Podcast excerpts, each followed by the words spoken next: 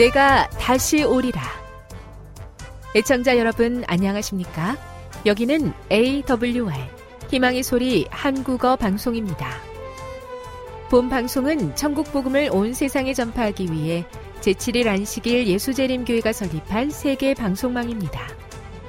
AWR 희망의 소리는 유럽, 라틴 아메리카, 아프리카, 러시아, 아시아의 방송망을 통해 전 세계에 복음을 전파하고 있습니다. AWR 아시아 희망의 소리 방송국은 한국어 방송을 매일 8시간씩 송출하고 있습니다. 희망의 소리 방송은 인터넷과 스마트폰을 통해서도 언제나 청취하실 수 있습니다. 들으실 수 있는 인터넷 주소는 awr.org입니다. 이 시간 희망의 소리 한국어 방송과 함께 보람있고 유익한 시간 되시기 바랍니다. 내가 다시 오리라. 여기는 AWR 희망의 소리 한국어 방송입니다.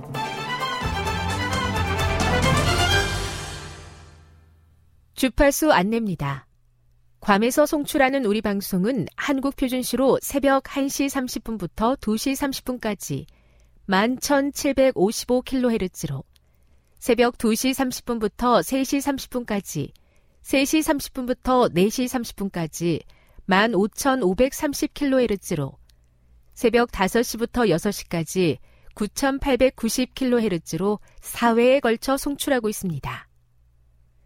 스리랑카에서 송출하는 우리 방송은 한국 표준시로 밤 9시부터 10시까지 15,530kHz로 우즈베키스탄에서는 새벽 3시부터 4시까지 새벽 4시부터 5시까지 9,760kHz로 타지키스탄에서는 밤 9시부터 10시까지 15,255kHz로 송출하고 있습니다. 애청자 여러분의 많은 청취 바랍니다.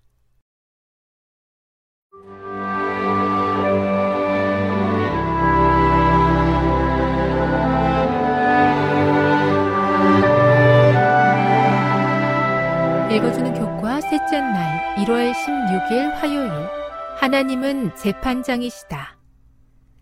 시편 75편을 읽어보라. 악인의 자랑은 왜 헛된 일인가? 주권자이신 왕으로서 주님은 율법의 제정자이며 재판장이시다. 악인들은 하나님께서 세우신 정의의 질서를 끊임없이 어지럽히지만 주님은 세상을 심판하시고 악의 통치를 끝내실 것이다. 시편 75편에는 악인의 완전한 소멸을 묘사하는 장면들이 그려진다. 붉은 포도주가 담긴 잔의 장면은 하나님의 진노의 강렬함을 나타낸다. 악인의 뿔을 자르는 광경은 그들의 권세와 지배가 끝나고 의인의 뿔은 높아질 것을 묘사한다. 하나님께서는 정한 때 또는 적절한 때에 심판하실 것이다. 이 집행 심판은 분명히 마지막 때에 이루어질 것이다. 주님은 심판의 과정으로서 사람들의 마음을 살피신다. 시편 14편 2절을 읽어보라. 이는 창세기 6장 5절 8절을 연상시킨다. 두 본문 모두 세상에 대한 하나님의 심판을 집행하기 전에 하나님께서 사람들의 삶을 살피시고 구원하실 자를 찾는 일이 있음을 보여준다. 조사 심판이라고도 부르는 이 심판은 하나님께서 의인을 변호하시고 악인의 결국을 결정하시는 심판이다. 심판은 어떻게 진행되는가? 첫째, 하나님은 그의 백성을 악인으로부터 건지시고 겸손한 자에게 구원의 관을 씌우신다. 둘째, 회개하지 않는 악인은 영원히 멸망한다. 어떤 시편은 하나님의 심판에 대항하는 인간의 무기가 쓸모 없음을 시적으로 묘사한다. 주님은 사람들의 잘못을 벌하시지만 또한 용서하시는 하나님이시다. 악인뿐만 아니라 하나님의 백성도 하나님께 바른 대로 고하게 될 것이다. 시편은 다른 성경 본문과 마찬가지로 하나님의 심판이 하나님의 백성으로부터 시작하여 온 땅으로 확장된다는 개념을 나타낸다. 시편 기자는 하나님께 자신을 심판해 달라고 부르짖지만 자신의 변호는 전적으로 하나님의 의를 의지한다. 교훈입니다. 하나님은 재판장이시며 악인과 하나님의 백성 모두를 심판하신다. 하나님이 세상을 심판하실 때 악의 통치를 끝내시고 의인에게는 구원의 관을 씌우신다. 묵상. 당신은 하나님의 심판에 대해서 개인적으로 어떤 느낌과 생각을 가지고 있습니까? 적용. 시편은 심판을 기다리며 기뻐하라고 말합니다. 그리스도의 보혈로 덮인 자들에게 하나님의 심판은 어떻게 좋은 소식이 됩니까? 영감의 교훈입니다. 만민이 재판장 앞에 서야 한다. 사람들의 생애와 품성이 온 세계의 재판장이신 하나님 앞에 펼쳐져서 각 사람이 자기의 행위를 따라 보응을 받게 될 그 엄숙하고 큰 날의 영광이 그와 같이 선지자의 계시에 나타났다. 옛적부터 항상 계신 이는 아버지 하나님이시다. 시편 기자는 산이 생기기 전, 땅과 세계도 주께서 조성하시기 전, 곧 영원부터 영원까지 주는 하나님이시니이다고 말한다. 심판을 주재하시는 분은 만물의 근원이시며 모든 법칙의 근본이 되시는 하나님이시다. 각시대 대쟁투 479 주님의 심판의 날을 고대하면서도 그날을 두려워하는 죄인을 불쌍히 보옵소서. 세상을 심판하실 주님을 기억하게 하셔서 그날을 위해 복음을 나누며 준비할 수 있게 도와주시고 오직 주님의 의를 의지할 수 있는 굳센 믿음을 주시옵소서.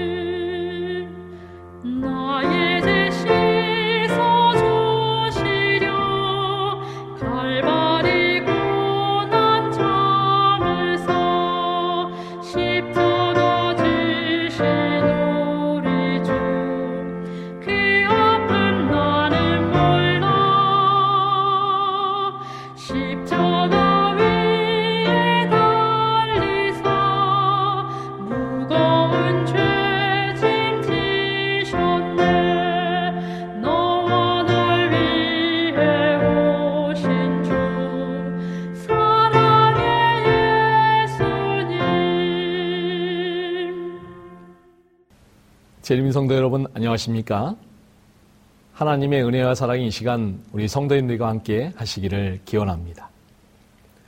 오늘은 어, 천국을 연습하는 교회 우리는 포도주를 마시지 않겠노라 라는 제목으로 하나님의 말씀을 나누도록 하겠습니다. 아, 하나님의 말씀 예레미야 35장 1절로 2절 말씀입니다. 유다의 요시아 왕의 아들 여호야김 때에 여호와께로부터 말씀이 예레미야에게 임하여 이르시되 너는 레갑 사람들의 집에 가서 그들에게 말하고 그들을 여호와의 집 한 방으로 데려다가 포도주를 마시게 하라 하시니라. 18절 19절 말씀입니다. 예레미야가 레갑 사람의 가문에게 이르되 망군의 여호와 이스라엘의 하나님께서 이와 같이 말씀하시기를 너희가 너희 선조 요나답의 명령을 순종하여 그의 모든 규율을 지키며 그가 너희에게 명령한 것을 행하였도다. 그러므로 망군의 여호와 이스라엘의 하나님께서 이와 같이 말씀하시니라. 레갑의 아들 요나답에게서 내 앞에 설 사람이 영원히 끊어지지 아니하리라 하시니라.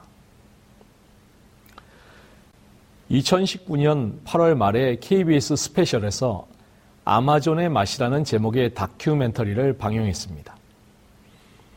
아마존에 사는 한 부족의 몸과 건강이 변해가는가를 아, 그 과정을 다루었는데 원래 그 마을의 부족들은 과일과 채소를 채집해서 먹고 사냥을 해서 물고기를 잡아먹으면서 살았습니다. 그런데 언제부턴가 설탕과 인스턴트 음식을 먹기 시작했습니다. 이 문명국의 사람들이 설탕과 인스턴트 음식을 가져다 주었기 때문입니다. 아, 그것은 브라질 너트라고는 식물이 군락을 이루는 지역이어서 이 문명국의 사업가들이 브라질 너트를 가져가는 대신에 이 달콤한 설탕과 인스턴트 음식을 주었습니다. 처음에는 그들이 먹지 않았는데 먹어보니 완전히 신세계의 맛입니다. 그래서 열심히 사냥할 필요도 없었고 물고기를 잡느라 수고할 필요도 없었습니다. 그러나 문제는 이 한 번 길들여진 설탕과 인스턴트 음식에서 벗어날 수가 없었습니다. 그래서 어느 날 자신들을 보니 몸은 비대해져 있었고 이 불안한 몸무게 때문에 더 이상 사냥이 불가능해졌다는 것입니다. 이런 일이 그들에게만 일어나는 것이 아닙니다. 우리도 아, 앉으면 눕고 싶고 누우면 자고 싶은 본능을 가지고 있지요. 어, 사람은 편안하고 안락한 생활을 원합니다. 처음에는 죄인지도 모르다가 죄를 짓기 시작하면 죄가 내 속에 들어와서 나를 끌고 갑니다. 본문의 배경은 유다왕 여우야김 시대입니다. 친바벨론 정책과 친애굽 정책을 오가며 오락가락하는 여호야김의 실정으로 느부갓네살의 침략을 받았던 시대에 이 레갑 사람들의 이야기가 그려지는 것입니다. 우리에게도 그 이름이 생소한 레갑 사람들은 어떤 사람들이었을까요? 이 레갑 사람들은 유다의 남부 사막 지역에 살던 사람들이었습니다.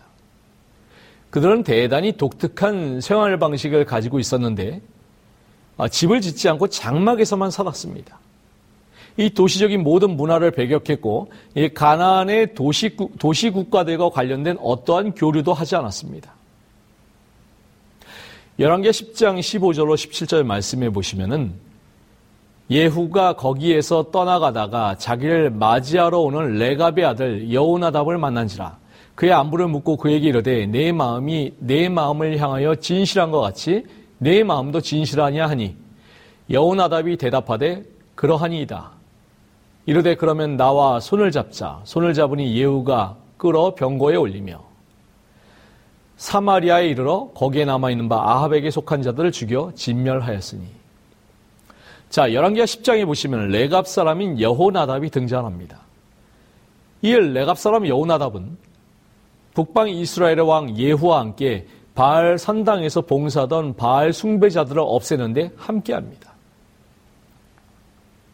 이 레갑 사람들은 성경에 많이 등장하지는 않지만 하나님을 제대로 섬기기 어려운 시대에 신앙을 충실하게 이어가려고 애썼던 사람들이었고 그러한 정신이 후손들에게도 전해져 내려왔습니다.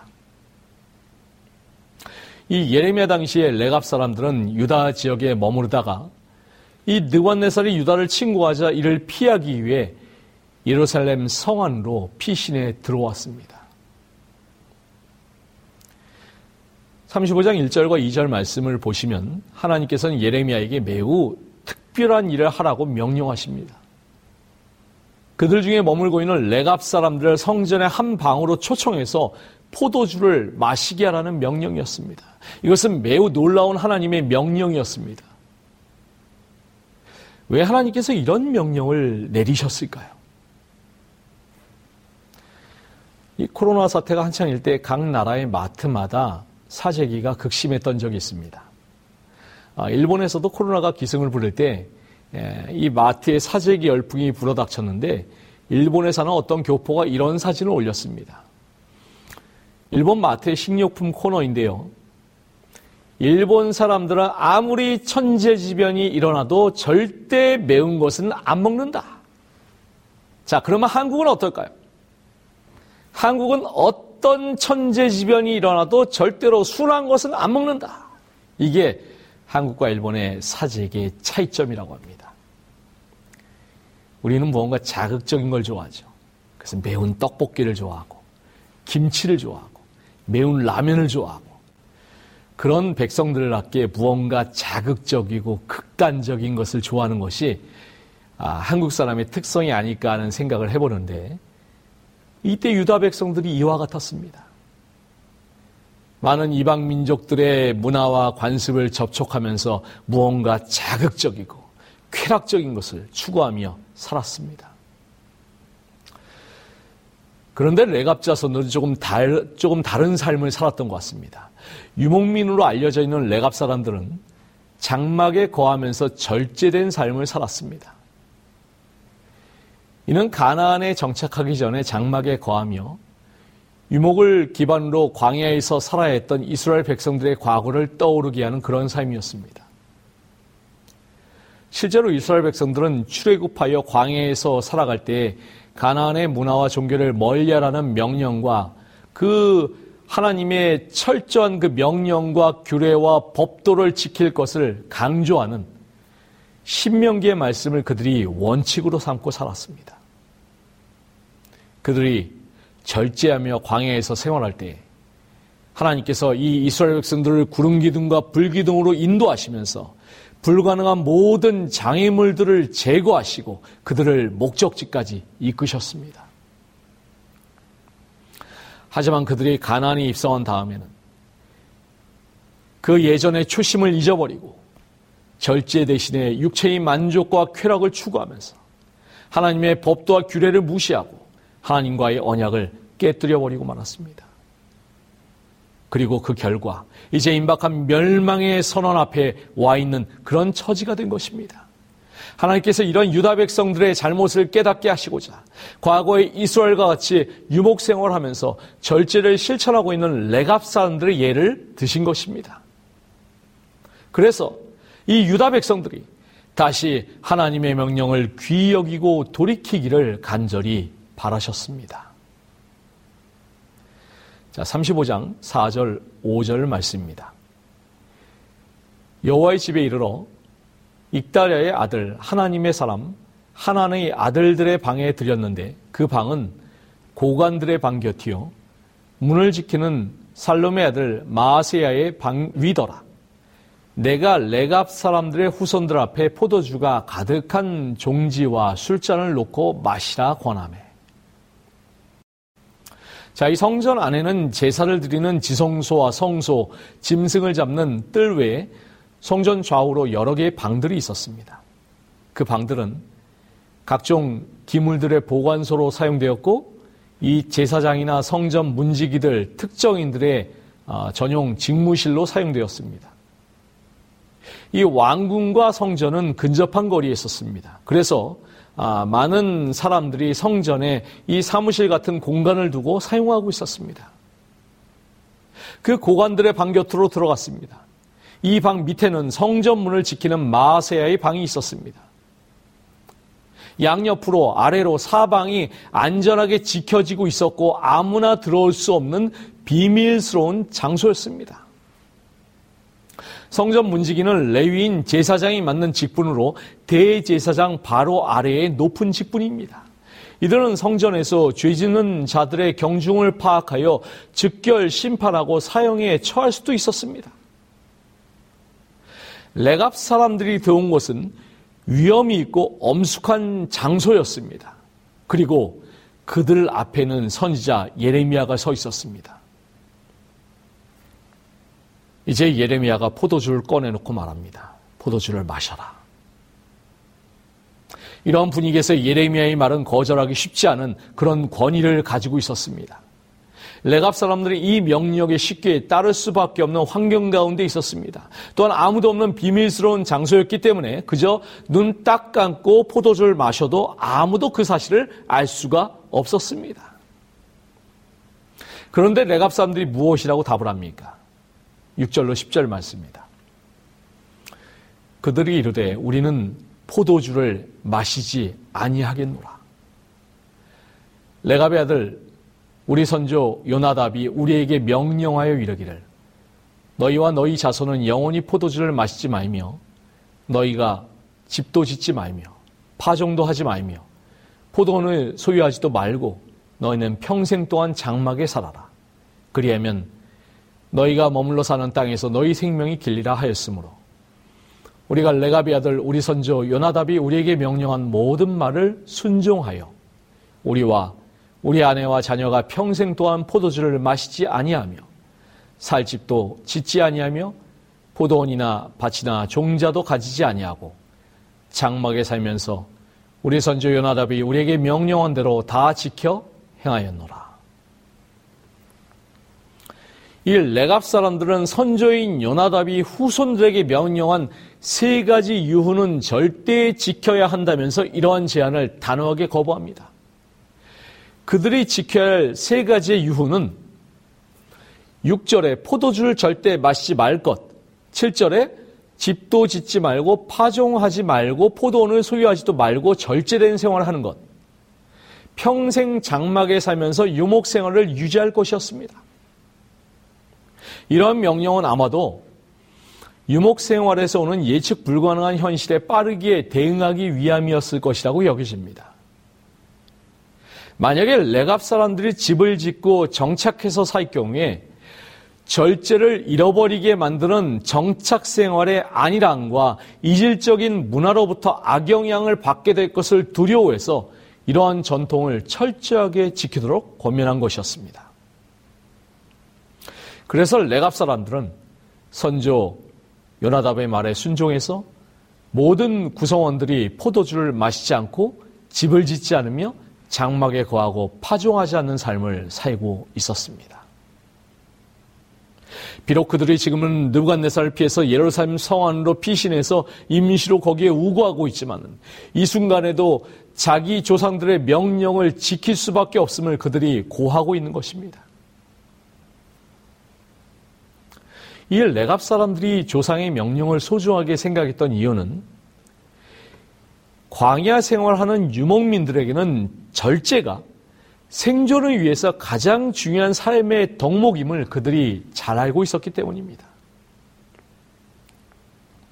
하루하루 예측이 불가능한 날씨와 도적들의 약탈과 들짐승의 공격 등이 비일비재하게 일어나는 광야에서 술에 취해 있거나 집실 걱정이나 파종할 걱정을 하면서 산다면 생존하기가 대단히 어려웠을 것입니다. 그렇게 이 레갑 사람들의 삶은 도시의 화려함 속에서 쾌락을 추구하며 살던 유다 백성들의 삶과는 매우 대조적인 그런 삶이었습니다.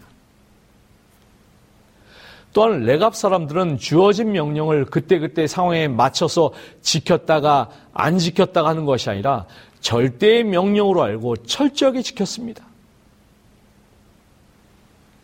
13절부터 15절 말씀입니다.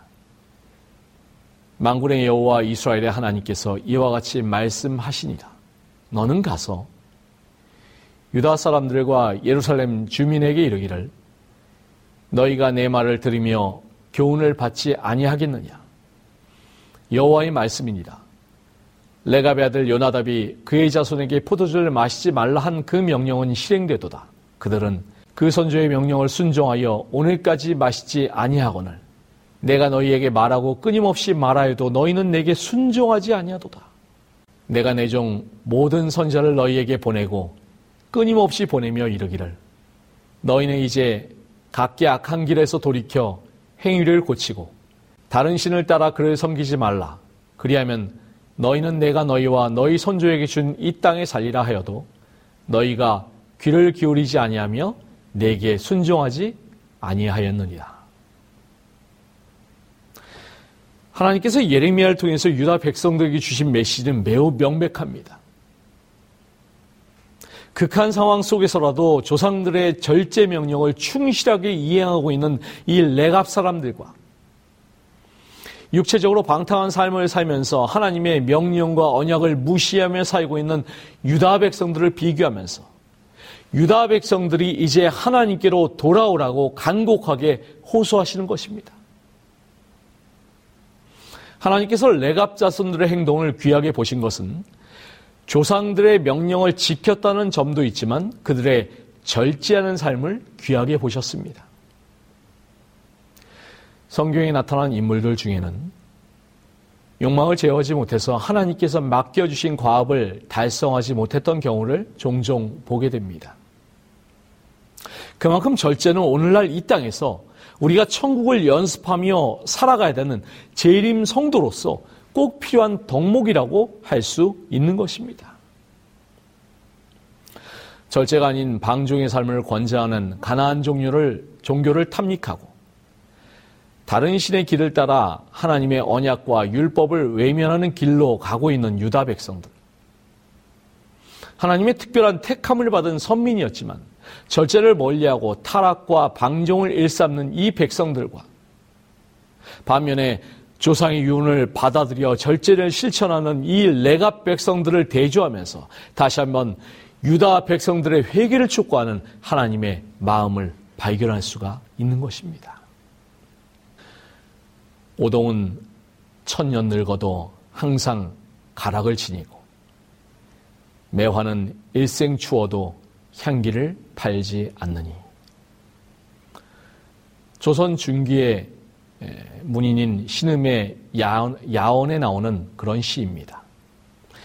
오동나무와 개우동은 비슷해 보이는데 천년이 지나도 변하지 않는 올림통을 보면 오동나무입니다. 매화와 벚꽃도 비슷하게 보이지만 바람이 불고 비가 오면 곧 지고 마는 것이 벚꽃이요. 주의 속에서도 향기를 팔지 않는 것이 매화입니다. 사람도 마찬, 마찬가지인 것 같습니다. 백년 늙어도 가락이 있고 아무리 추워도 향기를 팔지 않는 사람이 있습니다. 레갑 자손이 바로 이와 같은 사람들이었습니다. 하나님께서 레갑 자손들에게 이런 메시지를 선언하십니다. 18절 19절입니다. 예레미야가 레갑 사람의 가문에게 이르되 망군의 여호와 이스라엘의 하나님께서 이와 같이 말씀하시기를 너희가 너희 선조 요나답의 명령을 순종하여 그의 모든 규율을 지키며 그가 너희에게 명령한 것을 행하였도다. 그러므로 망군의 여호와 이스라엘의 하나님께서 이와 같이 말씀하시니라.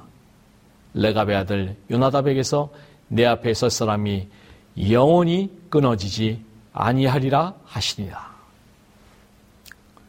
여기서 내 앞에 설 사람이라는 표현은 구약 성경에서 주로 제사장의 직무와 관련해서 사용된 그런 표현이었습니다. 그런데 레갑 자손들은 제사장들이 아니었습니다. 하지만 하나님께서는 그들을 제사장들처럼 귀하게 보신 것입니다. 네미야 3장 14절 말씀을 보실까요? 부모는 벤핫게렘 지방을 다스리는 레갑의 아들 마이기야가 중수하여 문을 세우며 문짝을 달고 자물쇠와 빗장을 갖추었고 니미야 3장 14절에는 아, 레갑의 아들 말기야에 대한 기사가 등장합니다. 니미야가 포로에서 귀환한 백성들과 함께 예루살렘 성벽을 재건할 때 레갑의 아들 말기야 중, 말기야가 중수하여 문을 세우며 문짝을 달고 세워 빗장을 갖추었습니다. 이 예레미야 35장의 약속처럼 레갑 자손들은 포로에서 귀환한 이후에도 예루살렘을 떠나지 아니하였고 성벽 재건에 참여해서 예루살렘을 재건하는 일에 동참했음을 알 수가 있습니다. 또한 유대 전승에 따르면 레갑 자손들은 레위 사람들과 결혼으로 맺어져서 성전 제사에 필요한 나무를 나르는 일을 그들이 계속 그 직무를 수행했다고 합니다. 이처럼 레갑 자손들은 그들의 절제된 삶을 하나님께서 귀히 보심으로 말미암아 성전의 일을 하면서 하나님의 은혜 가운데 거하며 지내온 것을 알 수가 있습니다. 예레미야 35장의 레갑 자손 이야기 바로 앞에 배치되어 있는 34장은 하나님의 법을 철저하게 짓밟는 이스라엘의 모습을 보여주고 있습니다. 바벨론 침략 위기에 대응하고자 희년을 선포하며 노예를 해방한 이스라엘의 고관들과 기득권들이 전쟁의 위기가 일시적으로 해소되자마자 이 해방된 종들을 다시 잡아들입니다. 하나님께서는 자신들의 이익을 위해서 철저하게 하나님의 법을 악용하는 이 이스라엘에게 돌이킬 수 없는 심판을 선포하십니다. 그 다음에 이어지는 35장에서 하나님은 이 선조 요나답을 쫓아서 이 희년의, 희년의 토지법이 무너진 이스라엘에서 불의한 바알의 토지 제도와 타협하지 않는 레갑 자손들에게 그들의 후손이 하나님 앞에 영원히 설 것이라고 축복하십니다. 부러질지언정 타협하지 않겠다는 결기와 각오로 하나님의 명령에 순종하고 불의한 제도의 수혜를 거부하는 이 레갑 자손들이 오늘 우리에게 묻고 있습니다. 너희는 지금 누구를 섬기고 있는가? 여름에는 상록수와 다른 나무를 뚜렷하게 구별할 수 없다. 그러나 겨울 바람이 불어오면 상록수는 변함없이 남아있지만 다른 나무들은 잎이 떨어져 그 가지가 벌거숭이가 된다. 이와 같이 지금은 마음이 거짓된 신앙 고백자들을 진정한 그리스도인과 구별할 수 없다. 그러나 그 구별이 분명히 지어질 때가 이미 절박해 있다. 반대여 일어나라. 왕과 억압이여 다시 기세를 떨쳐보라. 박해의 불길이여 일어나라. 그리하면 반신반의의 위선적인 자들은 흔들리고 믿음을 버릴 것이다. 그러나 진정한 그리스도인들은 반석과 같이 굳게 설 것이며 그들의 믿음과 소망은 번영의 때보다 더욱 가하고 더욱 밝아질 것이다. 말씀과 기도와 찬양과 봉사로 이루어진 그리스도의 삶에 늘 충실, 충실한 성도는 차가운 겨울이 다가오면 그 푸르른 잎이 더욱 푸르름을 드러낼 것입니다.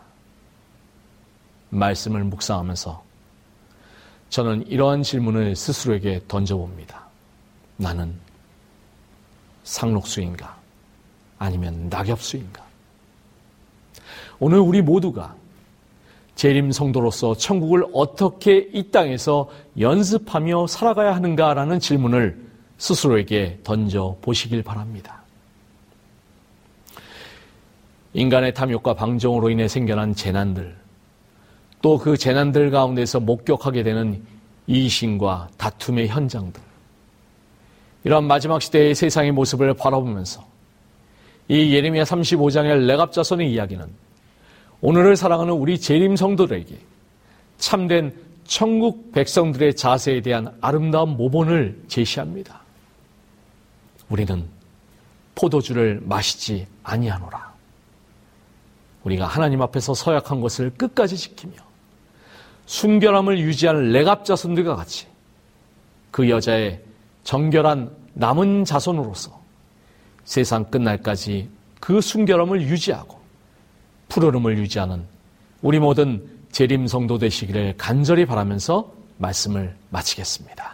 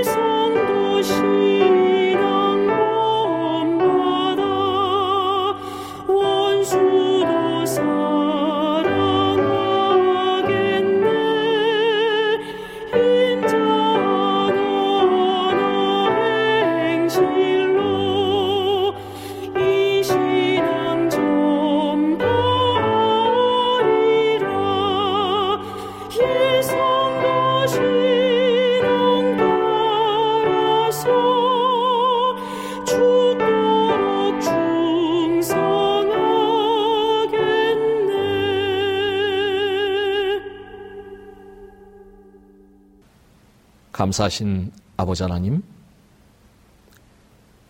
이 마지막 시대에 하나님의 남은 백성으로서 진리와 사명을 저희에게 주심을 인하여 감사합니다. 하지만 저희는 하나님께서 부르셨을 때 그 결심과 서원을 지금도 잘 간직하고 있는 순결한 여인인지 저희들의 상태를 다시 한번 살펴보기를 원합니다.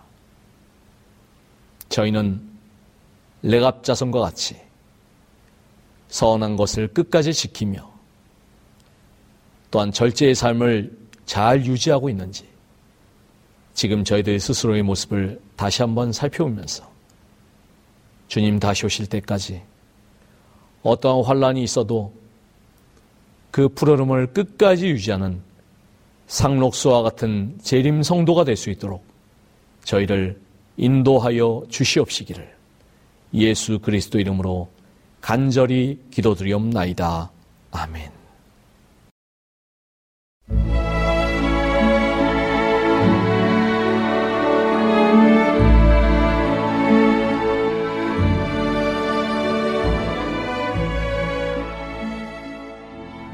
애청자 여러분 안녕하십니까? 명상의 오솔길의 유병숙입니다. 이 시간은 당신의 자녀들과 교회를 돌보시는 하나님의 놀라운 능력의 말씀이 담긴 엘렌지 화이처 교회 증언 1권을 함께 명상해 보겠습니다. 배틀크릭 교회의 반응 우리는 이때에 그처럼 큰 고난에 필요한 깊은 그리스도인적 동정이 부족한 상태에 있었음과 화이트 형제의 회복에 나타난 하나님의 손길을 깨닫기에 너무도 느렸다는 것을 인정하는 바이다. 우리를 위한 그의 활동과 고난은 우리의 가장 따뜻한 동정과 도움을 받을 자격을 그에게 갖추어 주었다. 그러나 우리는 사탄에 의하여 우리 자신의 영적 상태에 눈멀어 있었다. 지난 겨울 동안에 우리를 사로잡은 재정에 관한 편견의 정신은 화이트 형제가 그에게 필요하지 않은 돈을 요구하고 있었다고 느끼게 했다. 이제 우리는 바로 그때에 그가 진정으로 궁핍했다는 것과 우리가 마땅히 해야 할 만큼 상황을 조사하지 않으므로 잘못을 범했다는 것을 인정하는 바이다. 비록 그 상황에 따른 사실을 오해함으로 야기된 일이기는 하지만 우리는 이런 감정이 근거 없는 일이요. 잔인한 것임을 시인하는 바이다. 이제 우리는 이 증언을 통하여 주어진 책망을 매우 슬픈 마음으로 받아들이며 영적 식별력이 부족하기 때문에 우리가 바른 길에서 이탈한 것에 대하여 하나님과 그분의 백성의 용서를 받고자 구하는 바이다. 지나간 며칠 동안 우리와 함께한 화이 부부의 활동에 하나님의 축복이 함께하였다. 배교와 잘못에 대한 절실하고 진정한 고백뿐 아니라 엄숙한 회개의 서약과 하나님께로 돌아오는 일이 그들에게 있었다. 하나님의 영은 우리가 도저히 의심할 수 없는 방법으로 이 사업에 인을 쳤다. 많은 젊은이가 그리스도께로 돌아오고 이 교회와 관련된 거의 모든 사람이 이 하늘의 축복을 나누어 받게 되었다. 위지에 있는 우리 형제는 우리가 마음으로 화이 부부를 동정하고 있다는 것과 그들이 하나님의 부르심을 받아 지금 맡고 있는 책임 있는 사업에 종사하고 있는 것을 우리가 믿는다는 것과 이 사업에서 그들 곁에 서기로 서약하고 있다는 것을 이해해 주기 바란다. 교회를 대표하여 위원 J.N. 앤드루스, J.N. 러프버로우, 조셉 베이츠, D.T. 보르도우, A.S. 허친스, 존 바잉톤. 10월 21일 월요일 저녁 교회의 집회에서 앞에 제시된 보고가 만장일치로 채택되었다. 장로 우라이아 스미스, G.W. 에메돈. 자르고 베어버리다. 이 표현은 잘못했거나 잘못했다고 생각되는 자를 책망하는 사람의 태도와 말을 나타내기 위하여 흔히 사용된다. 이것은 형제를 책망할 의무가 없으면서도 조급하고 용서성 없는 태도로 이 일을 감당하고자 하는 자에게 꼭 알맞는 말이다. 그것은 교회 안에 있는 잘못을 책망함에 있어서 해야 할 특별한 의무가 있는 자에게도 부당하게 적용되었다. 그런 사람은 사업의 책임을 지고 있으므로 귀중한 영혼들을 사랑으로 성실하게 다루어야 할 사명을 느끼게 된다. 과거 20년 동안 때때로 나는 주님께서 잘못하는 자를 성실하게 취급하는 일을 위하여 나의 남편에게 자격을 갖추게 하여 그에게 무거운 책임을 지워주신 것과 만일 그가 자신의 의무를 감당하지 못하면 이 점에서 주님의 불쾌 여기심을 초래할 것을 보았다. 나는 그의 판단이 절대로 잘못이 없거나 그의 말이 영감을 받은 것으로는 결코 생각하지 않는다. 그러나 나는 그의 오랫동안의 경험 때문에 또한 그가 특별히 부름을 받아 그 일에 적응해 온 것을 보아왔기 때문에 우리의 전도자 중 다른 어떤 사람보다도 이 사업에 더욱 훌륭한 자격을 갖춘 것으로 언제나 믿어왔다. 또한 사람들이 그의 책망에 반대하여 일어났을 경우에 문제에 대한 그의 판단과 책망하는 그의 태도가 올바른 것을 내가 보았기 때문이다. 과거 20년 동안 책망을 받아온 자와 그들의 동조자는 나의 남편에 대하여 비난의 정신을 품어왔다. 그것이 그가 부당하게 좋은 가혹한 짐 중 다른 어느 것보다 그를 지치게 했다. 그리고 그가 자신의 짐에 눌려 쓰러질 때 책망을 받아온 자는 즐거워했다. 1865년 12월 25일에 그의 상황에 대하여 내가 받은 이상에 관한 잘못된 견해를 갖고 주님께서 그 당시에 자르고 베어버림으로 그를 책망했다는 생각으로 많은 위로를 받았다. 이것은 모두 그릇된 일이다. 나는 그런 것을 보지 않았다. 남편의 상황에 대하여 내가 본 것을 형제에게 알려주기 위하여 내가 이상을 받은 다음날 기록해서 그에게 전해준 바를 다음과 같이 제시하는 바이다. 나는 1865년 12월 25일에 이 상을 통하여 주님의 종 나의 남편 제임스 화인 목사의 상황을 보았다. 나는 하나님께서 그의 굴욕을 받으신 것과 그분 앞에서 그의 심령이 고통받은 것과 하나님께 헌신의 부족을 고백한 것과 오랫동안의 병 중에서 그처럼 마음의 슬픔과 낙담의 원인이 되어온 행동상 잘못과 실수에 대하여 회개한 것 등을 받아주신 것을 보았다. 나는 과거에 있어서 그의 가장 큰 잘못은 하나님의 사업에서의 그의 가마를 훼손시키고 행동으로 그의 마음에 심한 고통을 가져다 준 형제에 대하여 용서하지 않는 정신을 품어온 것이었음을 보았다. 오늘은 당신의 자녀들과 교회를 돌보시는 하나님의 놀라운 능력의 말씀이 담긴 엘렌지 화이처 교회 증언 1권을 함께 명상해 보았습니다. 명상의 오솔길이었습니다.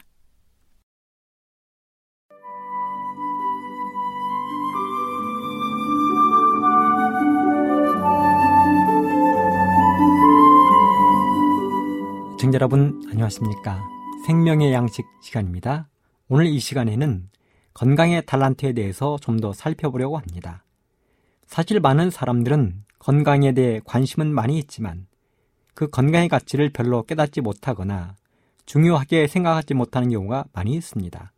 그러나 건강은 우리 삶의 모든 것을 좌우한다 해도 과언이 아닙니다. 우리의 정신적, 육체적 능률이 건강에 달려 있습니다. 건강에 대한 수많은 격언들이 있습니다. 프랑스의 격언, 거의 모든 사람은 병 때문에 죽는 것이 아니고 치료 때문에 죽는다. 인도의 격언, 음식을 충분히 소화해내는 사람에겐 불치병이란 없다. 포르투갈, 건강과 다식, 즉 폭식은 동행하지 않는다. 아라비아의 격언입니다. 건강과 젊음은 그 두 가지를 잃고 난 후에야 소중함을 깨닫는다.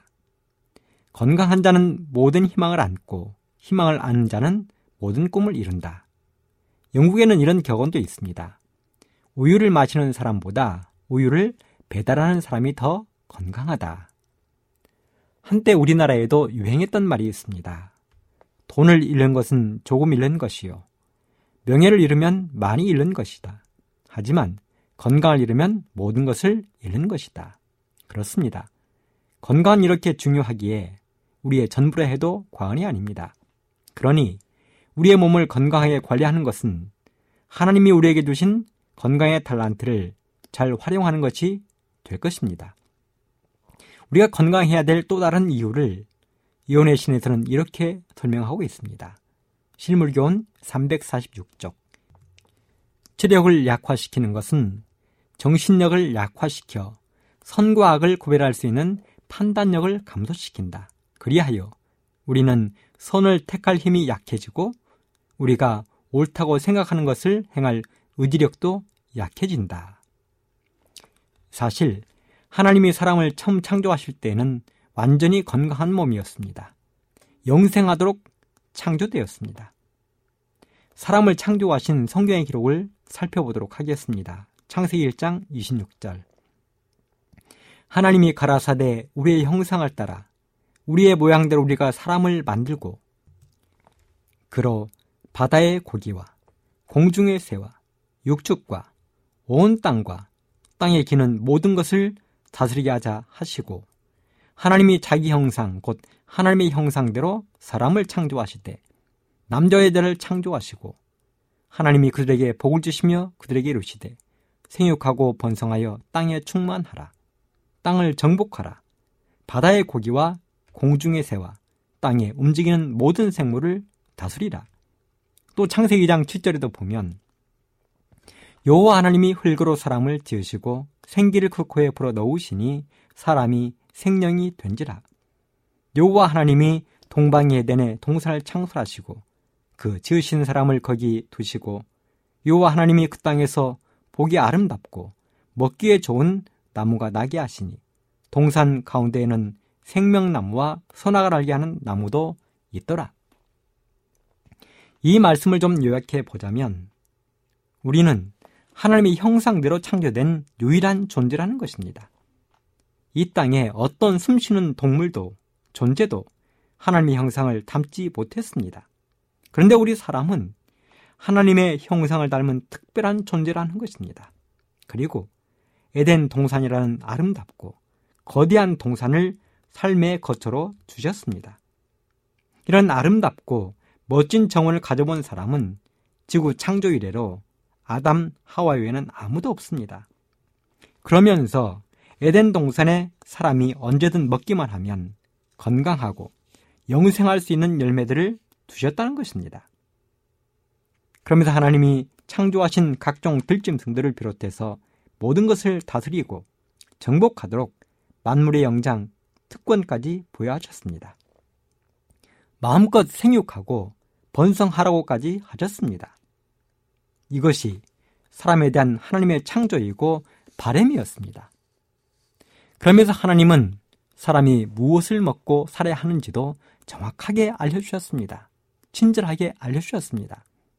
사실 자동차 한 대만 하더라도 사용 설명서에 어떤 연료를 사용해야 하는지를 정확하게 기록하고 있습니다. 그것도 평범한 글씨가 아닌 빨간색으로 기록을 해놓았습니다. 왜 그럴까요? 중요하니까.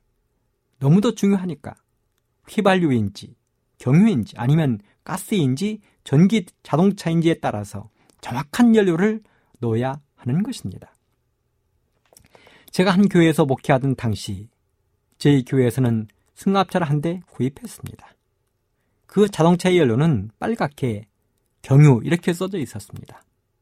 그런데 전도회로 무척이나 바쁘던 시기에 자동차가 갑자기 멈춰버렸습니다. 큰일 난 것입니다. 이유를 알고 보니 자동차를 운전하던 청년이 연료를 잘못 넣어버린 것입니다. 경유가 아닌 휘발유를 넣은 것입니다. 멈춰서 다행이지 하마터면 불이나 큰 사고가 날 뻔했습니다. 여러분, 연료는 이렇게 중요합니다. 그렇다면 하나님이 이렇게 중요한 부분을 놓치실 리가 없습니다. 성경에 보면 이렇게 정확하게 기록을 하고 있습니다. 창세기 1장 29절. 하나님이 가라사대 내가 온 지면에 씨 맺는 모든 채소와 씨 가진 열매 맺는 모든 나무를 너희에게 주노니 너희 식물이 되리라. 또 땅의 모든 짐승과 공중의 모든 새와 생명이 있어 땅에 기는 모든 것에게는 내가 모든 푸른 풀을 식물로 주노라 하시니 그대로 되니라. 그렇습니다. 사람을 창조하시고 먹도록 허락하신 음식은 바로 씨 맺는 모든 채소와 씨 가진 열매 맺는 모든 나무의 열매라는 것입니다. 이것이 사람의 연료입니다. 이것이 우리의 건강을 지켜줄 가장 적합한 음식입니다. 그리고 짐승들에게는 모든 푸른 풀을 식물로 주신다고 했습니다. 그러니 이런 음식을 섭취하는 것이 사람을 창조하신 건강의 목적을 이루는 것입니다. 그렇다면 오늘날 짐승들 가운데에는 육식을 하는 짐승들도 있고 사람들 가운데 육식을 하는 사람들도 있는데 왜 그러는 것일까요? 그 이유를 성경은 계속해서 이렇게 기록하고 있습니다. 창세기 3장 18절. 너의 먹을 것은 밭의 채소인즉. 여러분 창세기 3장 18절의 이 말씀은 에덴 동산에서 아담과 하와가 죄를 짓고 난 후에 에덴 동산을 쫓겨나기 전에 하나님이 하신 말씀입니다. 죄의 결과로 짐승에게만 먹도록 했던 푸른 풀을 하나님은 사람들에게까지 먹으라고 하셨습니다. 그리고 그 이후에 기록된 성경은 계속 이렇게 이야기하고 있습니다. 창세기 9장 2절로 3절. 땅의 모든 짐승과 공중의 모든 새와 땅에 기는 모든 것과 바다의 모든 고기가 너희를 두려워하며 너희를 무서워하리니 이들은 너희 손에 붙이었음이라. 무릇 산 동물은 너희의 식물이 될지라. 채소같이 내가 이것을 다 너희에게 주노라. 여러분 이 말씀은 노아의 홍수 후에 기록된 말씀입니다. 사람의 죄악이 차고 넘쳐 비참한 심정으로 지구를 물로 멸망시키신 하나님이 마지못해 육식을 허락하신 장면입니다. 그렇다면 하나님은 모든 동물을 다 먹도록 허락하셨을까요? 아닙니다. 하나님은 절대로 그럴 뿐이 아닙니다.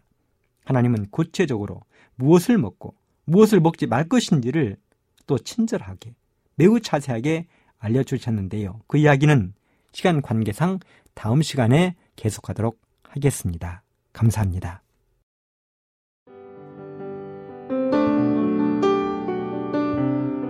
행복한 시간 되셨습니까? 지금까지 여러분께서는 AWR 희망의 소리 한국어 방송을 청취하셨습니다. 방송을 청취하시고 문의를 원하시는 분은 우편번호 02461 대한민국 서울시 동대문구 이문로 1길 11 희망의 소리 방송부 앞으로 편지나 엽서를 보내주시거나 지역번호 02-3299-5296에서 8번으로 전화 주시기 바랍니다. 지금까지 함께 해주신 애청자 여러분들께 감사드립니다. 애청자 여러분, 다음 이 시간까지 하나님 안에서 늘 평안하십시오. 감사합니다. 내가 다시 오리라. 여기는 AWR 희망의 소리 한국어 방송입니다.